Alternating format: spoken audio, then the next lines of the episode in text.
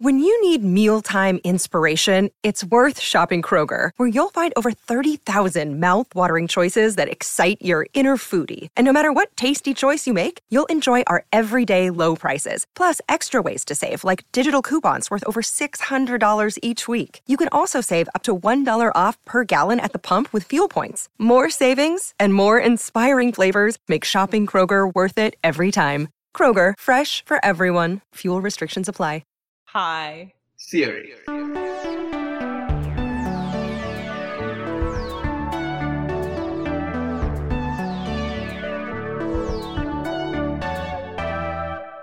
Welcome to High Theory. In this podcast, we get high on the substance of theory. I'm Saronik Bosu. And I'm Kim Adams. We are two tired academics trying to save critique from itself. Today, I am talking with Rebecca Falkoff about hoarding.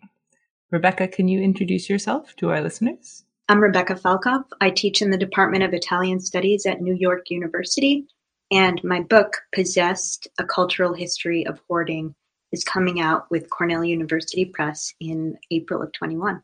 So you are exactly the right person to talk to about hoarding. Yes. Yeah. Awesome. So let me ask you our first question What the heck is hoarding?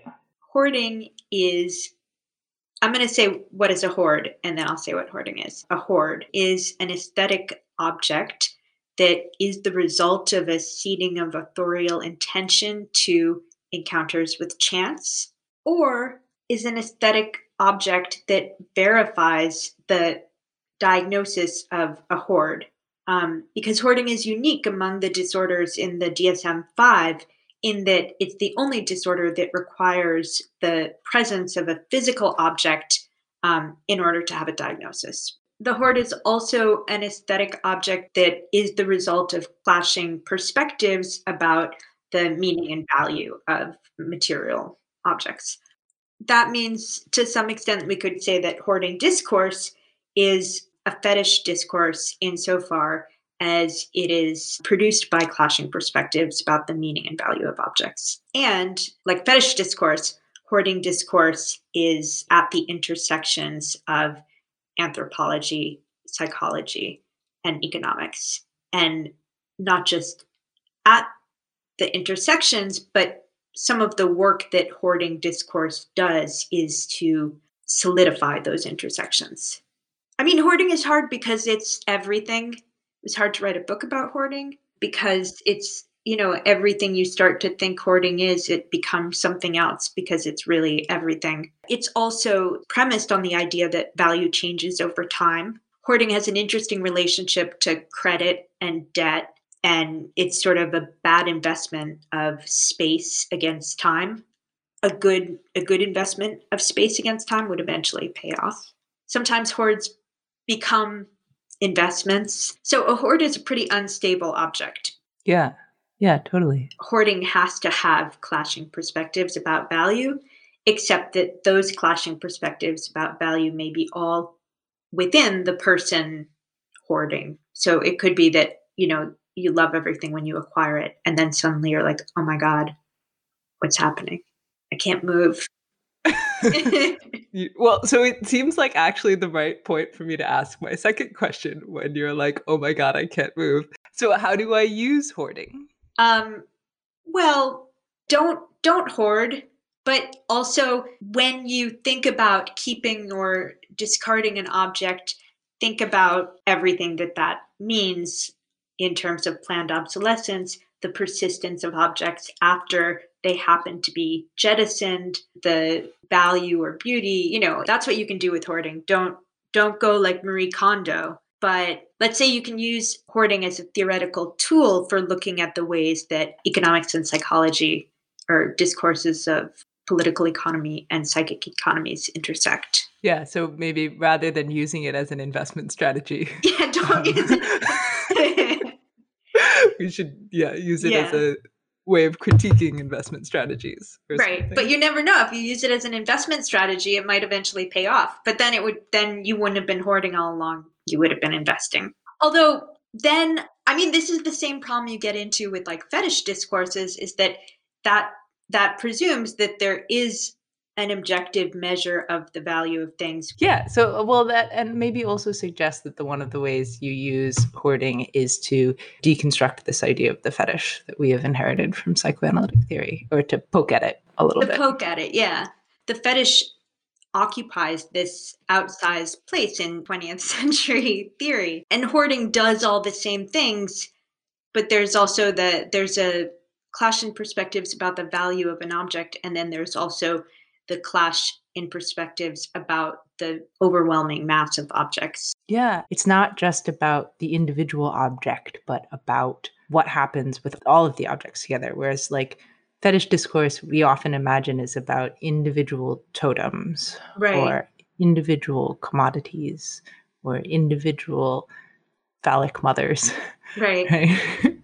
Yeah. There's a point in um, Agamben Stanze, though, where he talks about how the fact that the fetish is a substitution, it can never truly be satisfying, is why the fetishes tends to accumulate fetishes. So there's already the kind of specter of hoarding in the idea of the fetish. But the plurality of things in a hoard means that this is a this is a story that unfolds over time and is also a story about how relationships to things change as you grow old and weak and everything that comes with that and and it becomes much more dangerous to live in a cluttered space. As a graduate student i moved a lot and then and then like if you don't move periodically you accumulate stuff all the time. And unless you make a really concerted effort to get rid of stuff we could all be stuck there Yeah, it's true. I, so let me ask you this crazy last question, which is how will hoarding save the world? I think that we can recognize in hoarding the logics of late capitalism and the material landscape that, of consumerism and the economic strategy of planned obsolescence. And I had a lot of trouble trying to fight off this tendency to kind of see something heroic in hoarding insofar as it seems to be a, a, stance against planned obsolescence and ecological catastrophe. And even though a lot of the times, the way in which the hoarder attempts to counter the waste in, in any way that we define waste is by taking the whole problem upon him or herself instead of by trying to think collective solutions. So it's the logic of late capitalism not only in the that there's this proliferation of stuff and cheap commodities but it's also the logic of liberalism because it's about the assumption that an individual can take on problems that need to be addressed collectively. Yeah totally. And i think that points us back to the beginning and the sort of economic theories of hoarding that you mentioned that hoarding is not just the accumulation of stuff but the accumulation of wealth in nations and of individuals acting as a check on the free market. Yeah, and it starts to be used in political economy in the 18th century and is is about grain and bullion and representative monies. It's not about I mean this is very different what we have today with the idea of hoarding as a pathology relating to like junk or to many commodities, but often it's not new commodities it's countering waste by the idea of like reuse or misuse that then doesn't get realized. Yeah. There's something interesting there too about the like the fact that it doesn't get realized. I mean i think there's like a messianic logic to it that you don't want to foreclose the possibility of redeeming an object. I mean it almost becomes i mean there's always something moral in discourses of waste but it becomes a kind of moral stance about not wanting to foreclose any potential. In that, there's also a little bit of disavowal of death because you imagine you might use something someday. But even without death, it's simply this kind of absolute commitment to the value of material, such that if there is use and value to be excavated from something still, you couldn't possibly throw it away. Yeah. And also, like, we know throwing something away doesn't mean it disappears or stops existing. Yeah. So, like, one of the ways that hoarding can save the world is it can make us think critically about throwing things away. Yeah. And our strategies to, I mean, because we don't want to just hoard and say that's the way we should be addressing waste, because it's not true. Hoarding doesn't start in the 21st century when you see this proliferation of you know, television series about hoarding, documentary films. There's a lot of attention on hoarding in the first two decades of the 21st century. And I think that has to do with ideas about materiality and digital technologies changing, and also about deregulation and the collapse of financial products so that there's there's a sense that like value is moving further and further and further away from the material because when you buy like corn futures it has nothing to do with corn. It's or it's bundled and retraded and so the same kind of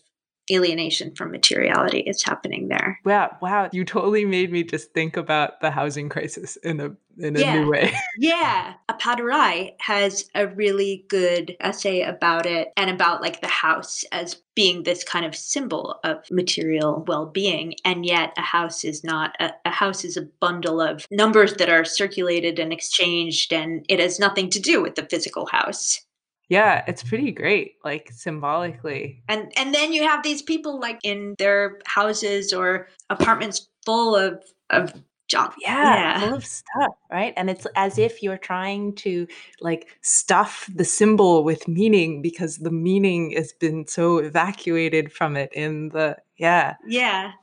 Cool so let us um let us say farewell to our listeners. Farewell thank you rebecca for coming and speaking to us about hoarding it's been super thank awesome. you. Thank you, Kimberly. This was fun. And thank you for listening to High Theory. Just a little bit of an addendum to this episode. If you are in the United States right now, early voting has begun. And if you are in New York, this is the first time in the history of New York that early voting is happening. And it will continue until November 1st. So please grab your ID and head on to the polling booth with, of course, maintaining social distance and wearing a mask.